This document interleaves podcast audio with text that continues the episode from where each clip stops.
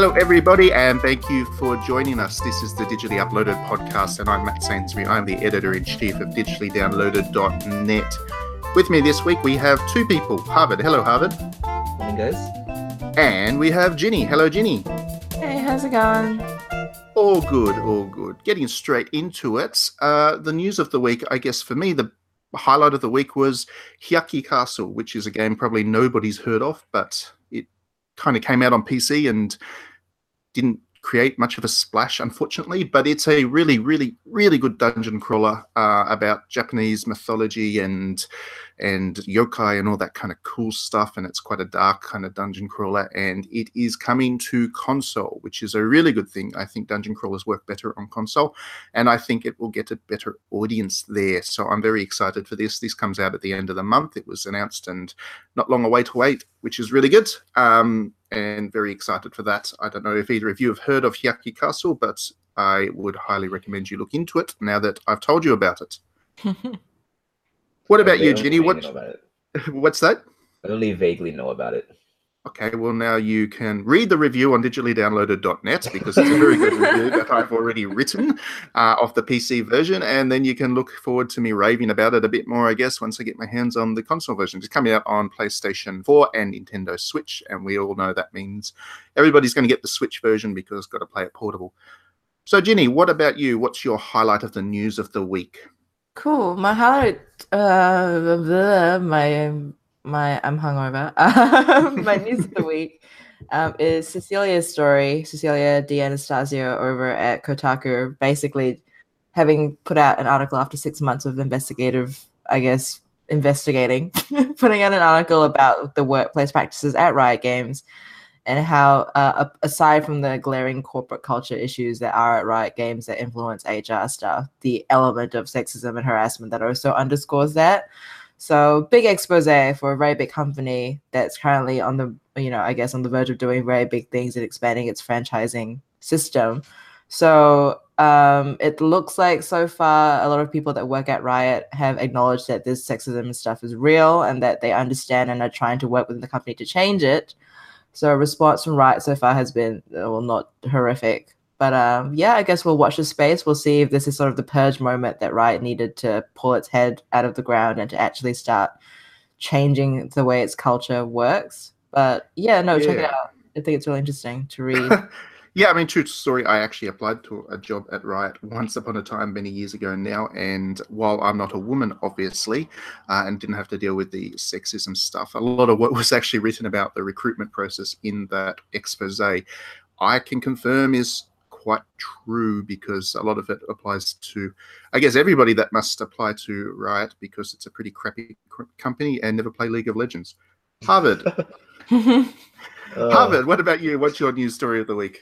Well, to start off, a year after playing, a year after quitting League of Legends, um, hearing that news is like interesting. I'm glad I'm out.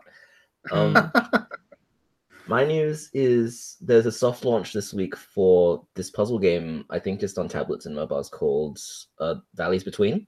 And that's mm-hmm. a game mm-hmm. developed by a, a, New Zealand developer called Little Lost Fox. And it is kind of like this world building hex puzzle game. And it just looks really, really gorgeous. So if you if you need something to play on the go and you've just got like a tablet or a phone and you're I think it's only in Australia, New Zealand though.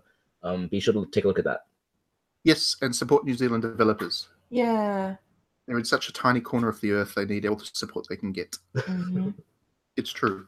It's true.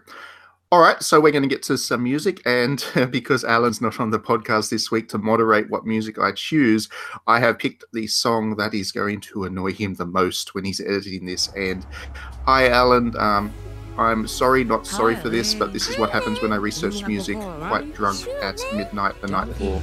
So enjoy and we are going to go come back and talk about. We'll talk about something. We're not quite sure just yet.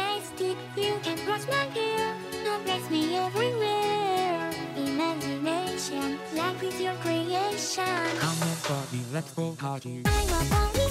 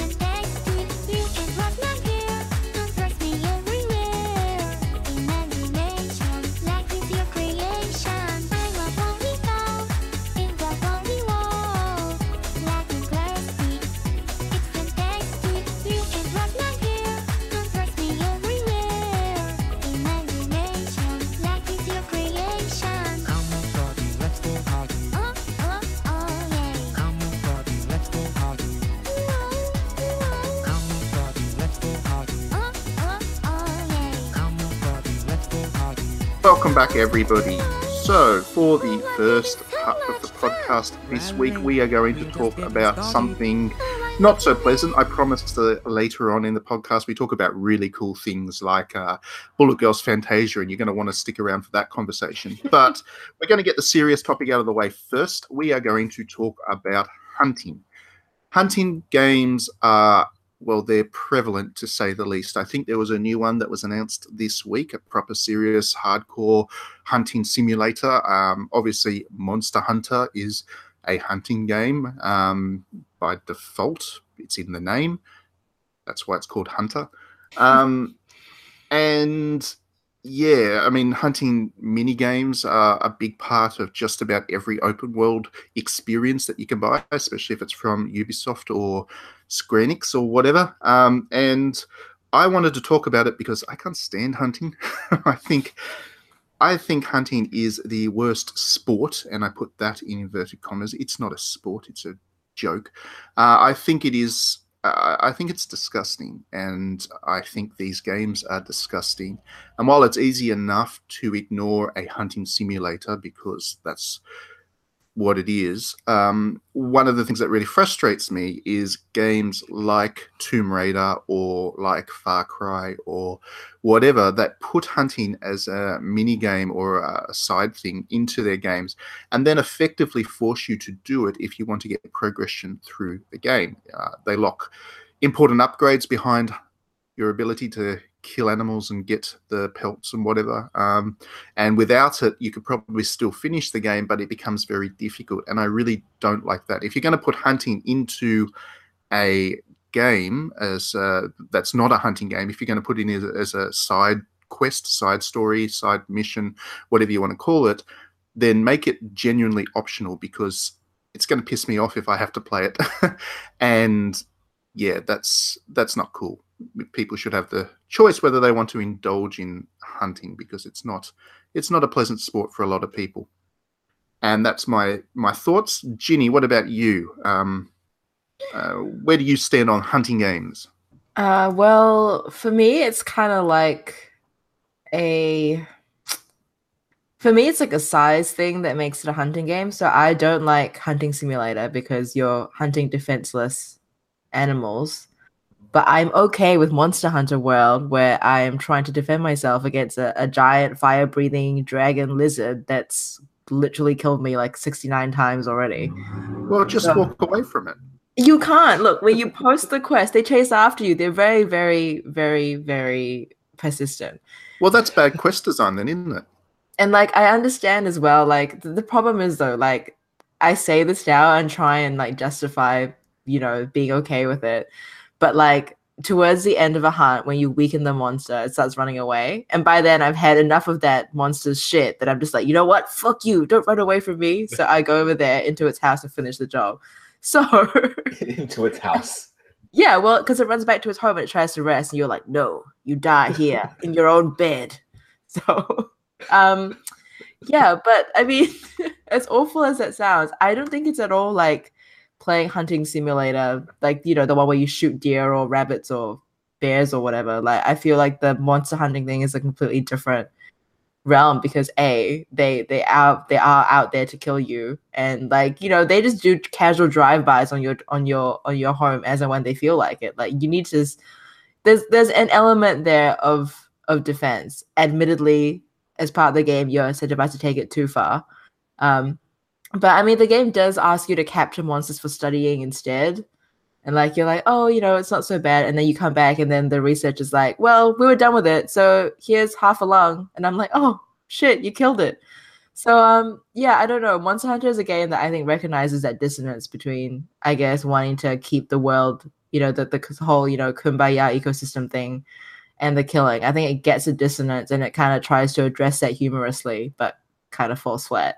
I guess what I'm trying to say is I hunt monsters, not deer. So I have that mental distinction whereby a deer is a sad small animal that I must protect, but a fire breathing monster I must attack. So there you go. it's interesting, isn't it? Because we don't actually talk much about um, Monster Hunter as a hunting game, um, and people who might, like yourself, might have an issue with hunting.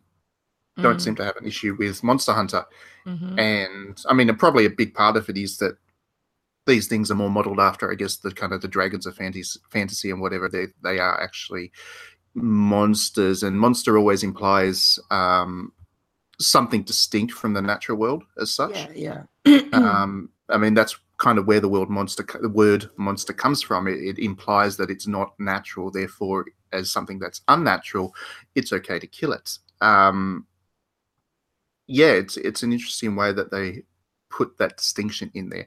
I've certainly played a lot of Monster Hunter games in the past. I don't have the same resistance to playing them that I have with um, Cabela's Hunting Simulator or whatever that crap's called. Um, but yeah, I, I'm certainly aware that it is still effectively a hunting game as such. Mm. I haven't played Monster Hunter World, I must admit. I played the ones on the DS a lot, the 3DS a lot.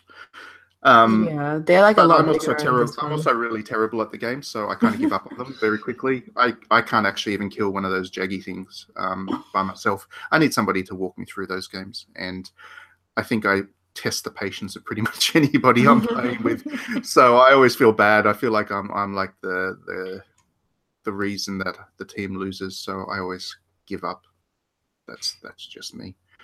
Harvard, what about you? Uh, Yeah. I'm sure you're a huge fan of the hunting games, right? Ooh.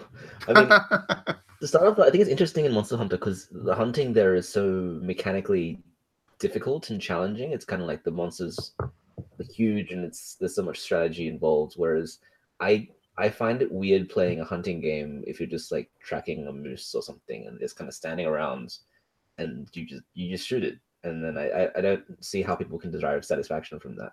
I mean, they have that as a side thing in a lot of games. Like I know that I was playing a lot of Just Cause the other day, and there's just some animals like there's moose and stuff, or, or not moose, deer, I think, and they just kind of chill around. And if you want to, you can shoot them. But I think like, why would you ever want to do that?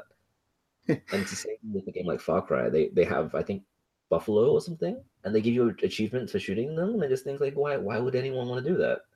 Yeah, and you've got to do that with Far Cry to get good upgrades and stuff um, Yeah. from memory. One of the things I liked about Dynasty Warriors 9 was it did have hunting in there, but it was really genuinely optional. And you weren't disadvantaging yourself if you didn't go and, you know, track down tigers and stuff. Hmm. Uh, I like that. And I, I like when I, I've got no problem with developers putting those kinds of mechanics in there for people that I guess like them, but I, I do prefer when they are completely optional. One I thing do that's actually um, one exception to that rule.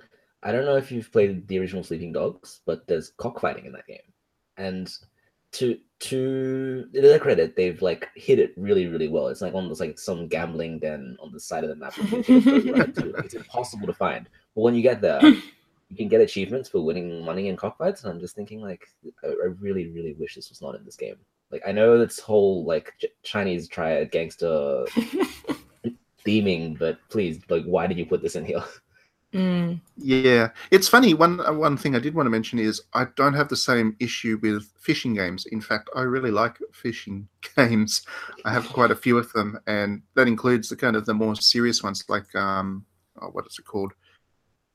Rapala. Rapala, I think, is the fish. Like it's the actual fishing line fishing manufacturer, and then they have a series of games that's named after it, licensed after it. Anyway, I, I actually play those kinds of serious fishing games, but I think in my head canon, I release the fish after catching them. I don't actually, I don't, I don't eat them. Um, so I, I guess that's kind of where I logic my way around, so I can actually enjoy those games. I don't know. I like fishing. Fishing's good. In real life, I can't catch a fish to save my life, so I never had to make that choice about whether to actually put it back in the water or not. They just, I, I can't catch them. They don't like me or something. But yeah, fishing game, fishing games I'm cool with. Hunting games I'm not. And Monster Mm. Hunter, I don't know. I still think you should just move on. You know, relocate. It's not that easy when there's a giant, like island-sized monster about to on like a collision course with your island, about to kill you. Like you can't relocate the island. It's not that easy. You could if you wanted to, Ginny. That's the thing. If there if there was enough of the desire there, you'd be able to. I think that's it. This is turning into conversation of how far would you go to not hunt? Yeah, that's right. Monster, anti anti hunter world. Just like On that note, we'll go to some music and we'll come back and we'll talk about something very different.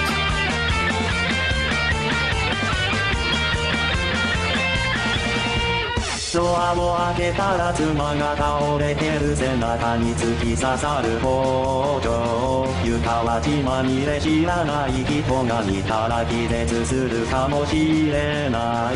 僕が落ち着いて今日のは掃除が大変そうだと笑うと妻はうつ伏せのまま満足そうにクククと笑ってた。家に帰ると妻が必ず死んだふりをしています。明日はどんな死に方しているのか予想すらできない。ある日は頭に矢が刺さってたり軍服で銃抱えたりマンボウの着ぐるみが死んでた時はどう決めようかと思った後片付けも結構大変で床の血のりを洗ったり矢が刺さったまま晩ご飯作るのは勘弁してほしい家に帰ると妻が必ず死んだふりをしています。ちょっと褒めると調子に乗るからできるだけするで。結婚前は忙しくても彼女に会うだけで楽しかった徹夜で車でもなく飛ばして海見に行ったりしたのに結婚直後初めて部下を持ち仕事がとても楽しくなった家で一人で待つ妻の気持ちを考えていなかった。家に帰ると妻が必ず死んだふりをしてるのはあの頃の二人に戻りたいからか僕にはわからない。家に帰った僕を待ってる妻の演技見ることが僕ら二人の愛の形ならばそれはそれでありだろう。家に帰ると妻が必ず死んだふりをしています今日はどんな死に方しているのか期待して開けるドア And welcome back, everybody. I hope you enjoyed that. That was some more Vocaloid music. Again, because Alan's not around, I have all the power of control over which music tracks are played, and I'm going all Vocaloid this week. He is going to hate me for this. Um, so, for the second section of the podcast, we wanted to talk about something that I think a lot of people don't really think about when it comes to, to Japanese games, and that's uh, the sense of spirituality that is running through a lot of them, or most of them, or an awful lot of them anyway. Um, and that kind of came because, firstly, like I mentioned earlier in the podcast, Hyakki Castle was announced for consoles, and that's a game that's very heavily rooted in uh, Japanese spiritual tradition and mythology. And also, Okami was released on the Nintendo Switch, about the 10th time that that game's been released on some platform or another, and nobody ends up buying it. But please, please buy it this time around because it really is that good and it really finally deserves to to be a commercial hit for Capcom. They keep releasing it. Hopefully, the Switch version does well. Um, but those games are both really good examples, I guess, of the Shinto faith being represented through a video game.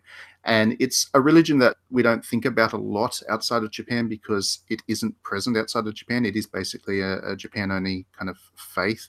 And a lot of people who go to Japan don't really recognize the difference, I think, a lot of times between Shinto and Buddhism, um, which are the two dominant religions over there but they are very different. And Shinto is a very ancient religion, and I think the way it shows up in video games a lot is that uh, a core belief of Shinto is that everything has some kind of spiritual force to it, whether it's a living or inanimate object.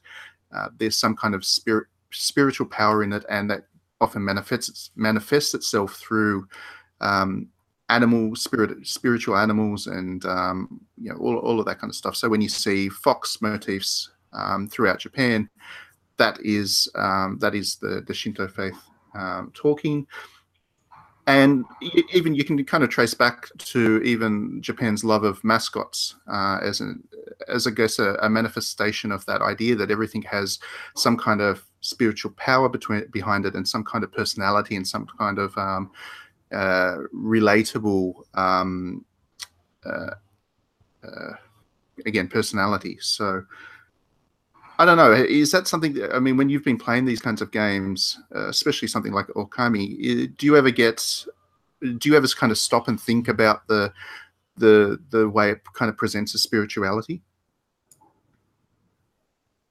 Um, to me, I find what's interesting is that you get a sense that there's no traditional good or evil in a lot of games like this. It's more kind of spiritual world has its own intentions and its own um, interpretations of what's happening, and the humans will have a different interpretation.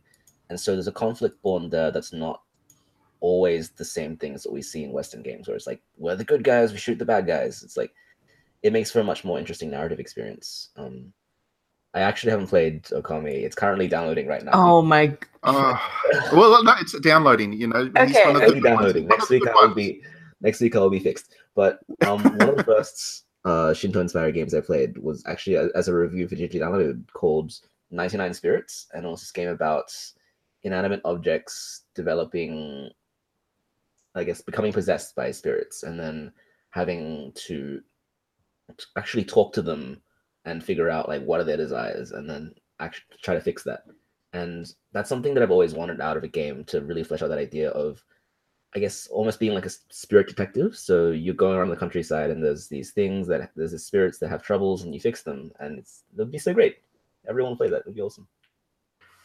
and it's interesting that you mentioned the the kind of the morality because one of the things um for instance my my wife is japanese always tell always compares her religion to is the kind of the greek gods of old where they kind of i mean in our modern religions we see you know the the god as the all perfect kind of being or at least that's certainly the way of the judeo-christian tradition but to shinto and to the kind of the old greek gods and all that kind of stuff um, they weren't perfect beings in themselves. They had their own um, passions, they had their own uh, flaws, character flaws, and all of that kind of stuff. So yeah, you definitely see through um, through a lot of Japanese games that are inspired by Shinto faith that the god creatures are not um, are not perfect beings in themselves and not necessarily good for humanity. Um, I think a good example of that, which is also coming out on the Nintendo Switch soonish, I believe, in the West, is uh, God Wars, which is a tactics RPG,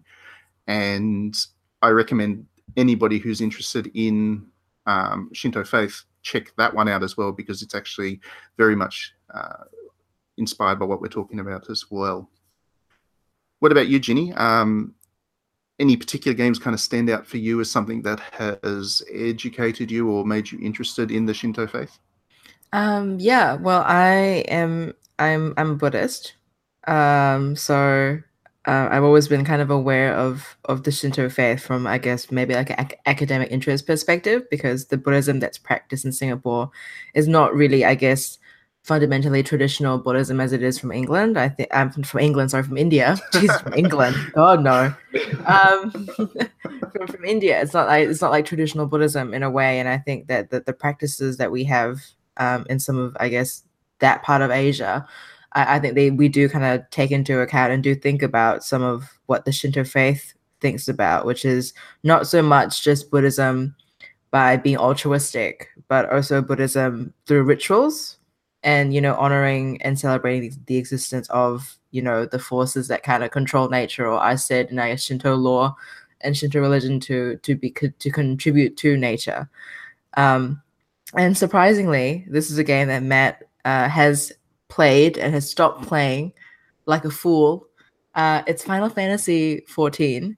The, the latest expansion, Stormblood, actually has um, a, a boss fight with Susano, um, who I believe um, in in Shinto lore, if that's the right way to, to say what it is, he is the Shinto god of the sea and the storms. And the boss fight, I guess, involves him ch- channeling the seas and the storms against you. But also, I think the the the part of the part of that game and its newest expansion that really kind of ties together all the, Shinto stuff about about gods and, and not you know gods not being I guess black and white and your your wife's comparison to the Greek gods I guess um this obviously huge spoilers but uh, it, you know it's it's gonna happen yeah it's like a side quest thing it's not um, integral to, to I guess the main story. But what what really happens is you you come across these animals. Um, so some really really cute animals like like you know tiny turtles and tiny foxes and stuff, and you meet them, and they bring you you kind of fight your way through this volcanic underground dungeon filled with these cute animals. You're like, what the fuck is happening here? Like, what's going on? You get to the very end, and there's this. The animals have built a shrine so there's like a shrine that that looks like I guess your stereotypical um, um Shinto Shinto shrine, and the animals explain to you that they are animals that have um, lived an existence uh, so so fraught with with I guess trauma and good and bad that at a certain age they've ascended and they've become spirits, and now their job as animals is to traverse the world and to try and protect it from the other forces and the other anima and the other animals around it that have all that all have differing wants and needs and and lusts and passions. So basically, you get like a troop of tiny raccoons, and what they're trying to do is they're trying to to I guess enforce their one brand of what they see as the best outcome for the world versus I don't know the the sect of tiny tigers or the sect of tiny foxes kind of thing. So I found that interesting, like the way that um, that whole sort of quest line is really about how, and is really about the dangerous danger as well of deifying one particular thing, because it kind of talks about how one animal friend of theirs was worshipped as a god solely by one cult, and then they became too powerful and too crazy and too destructive. And so there's a whole quest line there about managing, I guess, the good and the evil within you, and how no one is really good or evil. It's all just about how your actions are perceived within the world and what you do. So yeah, I thought that was quite interesting. Hmm, it is. Um, it's still not enough to convince me to go back. Oh come on, 14. they're so cute. man. Think about all the Uh, tiny turtles going. We're doing this for the good of the universe. They're so cute. Come I back. wish I wish I had the time for that game. Uh, It would be nice. mm. MMOs, they're terrible like that. But on that note, we'll go to some more music. And um, incidentally, I think, I actually, it's my belief anyway, that the, the whole Vocaloid thing actually comes in part from that uh, Shinto view of the world. Because if you think about it, um, no, I, I've got a theory about this. Um, if you think about Oh, it, we, we're going places. we are.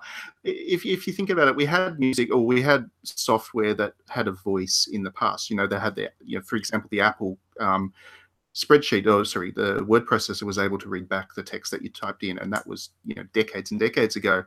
It was only um, you know when they came up with some technology in Japan, and their first thought was to give that technology, that bit of software, uh, a character um, and you know a personality as such and that's where you know vocaloids came from effectively i think that is actually something that is that is a kind of a it could only come from a country that had a religion like shinto where for thousands of years people have been taught to kind of see personality in everything that they kind of you know experience in the world. So yeah that's anyway that's my theory. Um, we'll go to some more vocaloid music uh, and we'll come back and we'll talk about something very different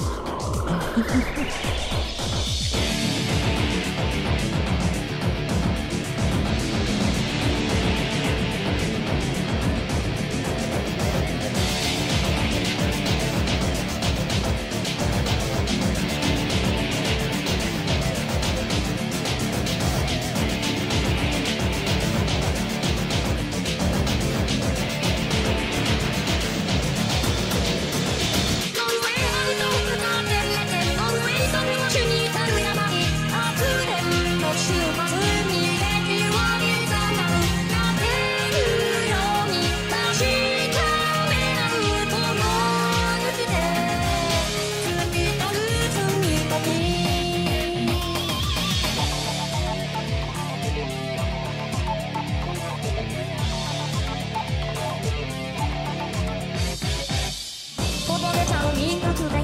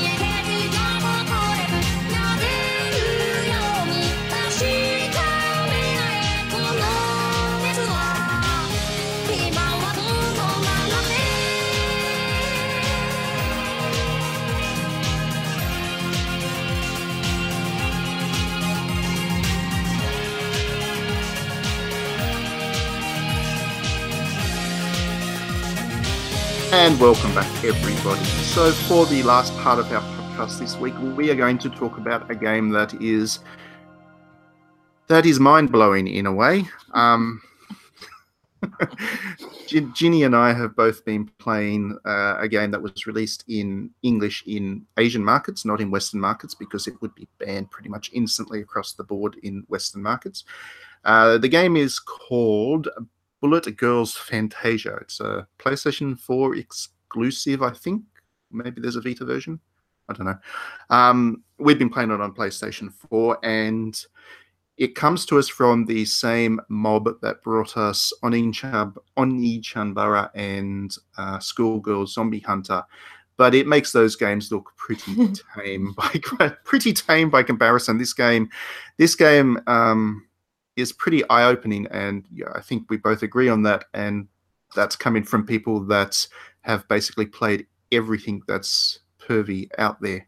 Mm-hmm. Um, and this one still managed to impress us with how far it was able to take stuff without actually going all the way into you know actual pornographic games i think um, this one pushes right up against the line i think is the best way to put it yeah, uh, it's a, it's very it you know there's a lot of pushing um, and a lot of um, a lot of strategically placed uh, straps of clothing um, to Not just pushing, also lots of prodding too. yeah there's prodding there's a lot of uh, eating and a lot of milk. So I think if we just put all these elements together, that might give you an idea of what Bullet Girls Fantasia is like. But when Matt told me to get it, I, I actually I didn't want to spoil myself, so I didn't look at anything. I didn't watch any trailers before I bought it. I just thought I trust Matt intrinsically, um, even though we have a very we had a very heated disagreement about about whether or not Opie was great. I I think it's great. Matt not so much, but even though we disagree on what we find most attractive on anime women, um, I thought, you know what, Matt's a great editor, great guy. I trust his opinion on a good game, so I downloaded it, and I was not prepared. I actually nothing. Actually, I'm thinking about nothing Matt could have said could have prepared me for this. Because if Matt had said that I would be playing a game whereby I have to um, gently uh, force feed ice cream uh, to a girl while also um, putting milk on her because that may be something that she gets subjected to if she's captured by enemy forces and tortured, I would have said, What? and you know, and my second reaction might have been, I think I've seen that video somewhere, but it wasn't about a game. Um, I think yeah, I think we should probably take a step back and explain to the poor listeners have no idea what this game's about. oh, Um, yeah, no, it's should. kind of broken up into into two things. Uh, one part of the game, one half of the game, is effectively Dynasty Warriors. If Dynasty Warriors didn't play well, and um, yeah, you go through levels killing hordes of orcs and skeletons and slimes and all those kind of you know fantasy staples on your way to a boss battle or whatever and yeah you've each of your characters is uh, has a gun or most of the characters have a gun and yeah it, it's kind of a mix between shooter and dynasty warriors and then the second part of the game and we think that this is actually the part of the game they developed first and then created the dynasty warriors thing just to give them an excuse to put it into something is a kink torture mini game is the best way to describe it.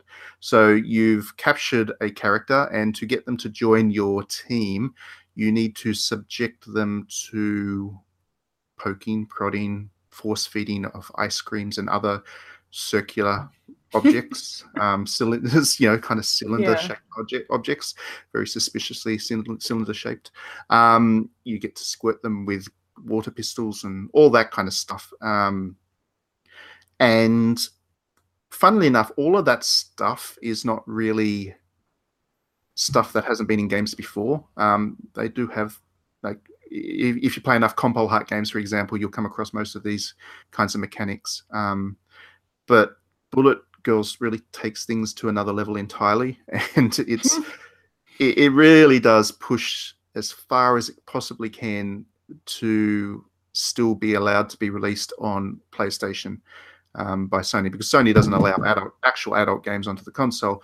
This is about as close as you can get to an actual adult game um, on the PS4, I think. Oh, and the other mechanic I fo- forgot to mention is that as the girls take damage, rather than bleeding like you'd expect from a shooter, their clothes just rip off. I think that's probably the best way to describe it. Yeah, I mean, yeah, but my first clue that I suppose this was a game that had the kind of story and fighting stuff designed around the sex stuff was probably when I launched it up and the game explained to me, like, I guess it explained the trailer, well, the, the cutscene explained to me what was happening in the game world. And it was like, once upon a time, elves and men locked away this giant demon underground with the help of a dragon a thousand years later, the dragon's breaking out, and then all of a sudden, your modern day girls get thrown to a fantasy universe to help defeat the evil dragon and orcs. And I was like, okay, they've put no effort into the plot. Someone clearly has just thought, I'll throw together some random stuff that I found on the ground in from discarded bad storylines and use that. like, there is absolutely no effort at all to actually make the plot workable, makes it sense. almost it's almost like one of those um you know the you know how the the porn industry has all kinds of you know Oh, yeah, satires of you know legitimate films it's almost like it's it's kind of a porn parody of a legitimate game really um Yeah, no, hundred hundred percent. And I- and I mean, it was just that. But I I kind of admire the fact that they're just com- they've just completely just unabashedly dedicated themselves to delivering this this kinky touching experience. like you know, I'm, Like, honest, I'm honestly listen. amazed that they've managed to create something that's more extreme than Schoolgirl Zombie Hunter. I really thought that that was about as far as it was going to go. Um, this this publisher could. That, I, I thought that was the limit to what the publisher was going to be able to achieve, but they Yeah, managed no. to one up me. So, um, yeah, I'm I'm not going to be surprised by what this this publisher comes up with anymore. I think um, whatever comes next, it's going to be somehow even more amazing. Yeah, I'm sure it will just be bigger and bustier. Um, but honestly, like the thing with this game is if you if you if you at all think if you looked at this game and thought, you know, it's got some shooting stuff, like I'm sure I'll enjoy the combat. Do not buy this game for the combat. Let me just tell you that right now. The maps are ugly.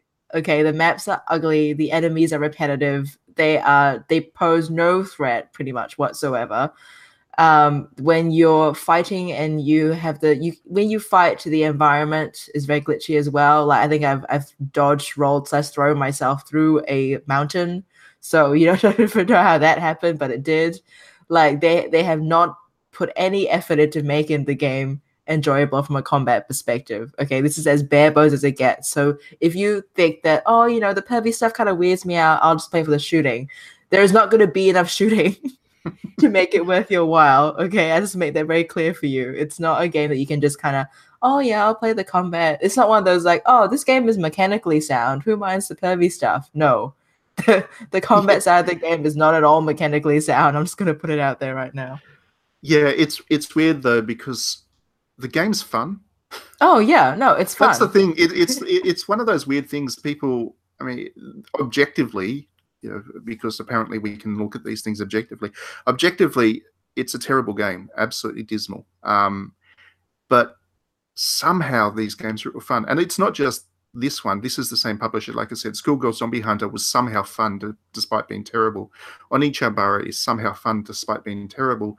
Uh, Earth Defense Force, which actually comes from the same publisher, um, is terrible. But those games are a lot of fun. Those games don't have sex in them, so they tend to sell well, and um, it's kind of the major franchise, I guess, for that publisher.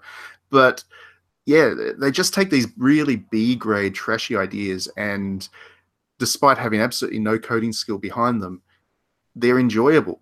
I guess that's kind of a coding skill, isn't it? Um, but yeah, by no standard way of looking at these games, and it, it's hard as a critic to talk about something like this because, on the one hand, I do really enjoy it. On the other hand, um, I wouldn't necessarily recommend it to anybody except for you, Ginny. I knew you would like it. I knew you would like it. yeah, I- well, I always I- knew. Yeah, I mean, I actually think that I'm a very open-minded critic. You know, I review a lot of games, so I got to keep an open mind, and open perspective, and see the beauty in everything. And there's definitely a lot of art in this game. You know, maybe not in the environments, but there's a lot of artful animation. There's a lot of symbolism in here, even though it's not very subtle. Um, and you know, it's just a very uplifting title. So I think if you want a good time and you don't really care about how you get there, this is the game for you. Well, they did go to a lot of effort to design the underwear. Oh Like- yeah, no, the outfits are beautifully realized. Like honestly, there's there's a They lot. that- pair perfectly. yeah, the the the mat the the way that they've constructed the armor to look great while it's in a tattered state is impressive. The amount, the attention to detail, you know, that is that that you can clearly see when your character's brassiere rips. Like it's just, you know, I can tell that someone has spent so much time beautifully crafting these outfits, and I respect that. I respect that artist. So And um, I just noticed now that we're getting close towards the end of the section. Harvard hasn't actually mentioned a word this whole section. I think we've scared him. I think Harvard's I- I googling how to erase us from the earth. Yeah, I, th- I think he's. Uh, I think he's got his his hands across his ears, and he's just like, no, no, no, no, no, no, no, no, no. Can I just give some context? I found out about this game this morning before the podcast by watching a five minute trailer, and now I'm listening to Matt and Ginny talk about it. And can I just say, do not watch the trailer; it will ruin condensed milk for you forever. Yeah. It will ruin all dairy products for you. Let's be real here. Like, let's just, yeah. Because, I mean, the game ruins ice cream for you anyway. I was going to say it also ruins ice cream, water gun fights. Um, what else does it ruin? pacifiers. Pacifi- So, Well, I mean, not that. if if yeah. your pacifiers haven't already been ruined for you, um, I mean, let's face people it. do that. I mean, Let's face depending it. on what you're into, it probably ruins sexuality in general. So yeah. There you go. Yeah, it's an interesting one. Um, like we said at the start, if you are interested in the game after listening to us talk about it, you cannot get it in the West because I think the publisher wisely realized they shouldn't bother trying to go through the classification boards of countries like Australia and New Zealand. Um, you can grab it from the Hong Kong PlayStation store in English. You just need to buy yourself some Hong Kong PlayStation credit, which you can do from various outlets. And uh, once you're there, you You're in. right. Yeah, it's actually the localization itself is actually you know good quality. It's not a Google Translate uh, yeah. localization. So yeah, if uh, as long as you're willing to sign up for a, a, Hong Kong PlayStation Network, if you haven't already got one, and I recommend you do anyway because you needed that to get Dead or Alive Extreme Three. Um, Mhm. and you should definitely have that game. That's a good game. Um, yeah, you you can play it without any any concerns. And on that note, that's pretty much the podcast for this week. Thank you very much for tuning in. As always, um, be sure to grab us on social media to chat about what we've chatted about today. Uh, and do let us know if there's anything uh, that you'd like for us to cover in a podcast. We're always looking for interesting topic ideas. So, yeah, let us know. And otherwise, we will see you all next week. Thanks for joining Harvard and Jimmy. Mhm. Thanks for listening. or just look off.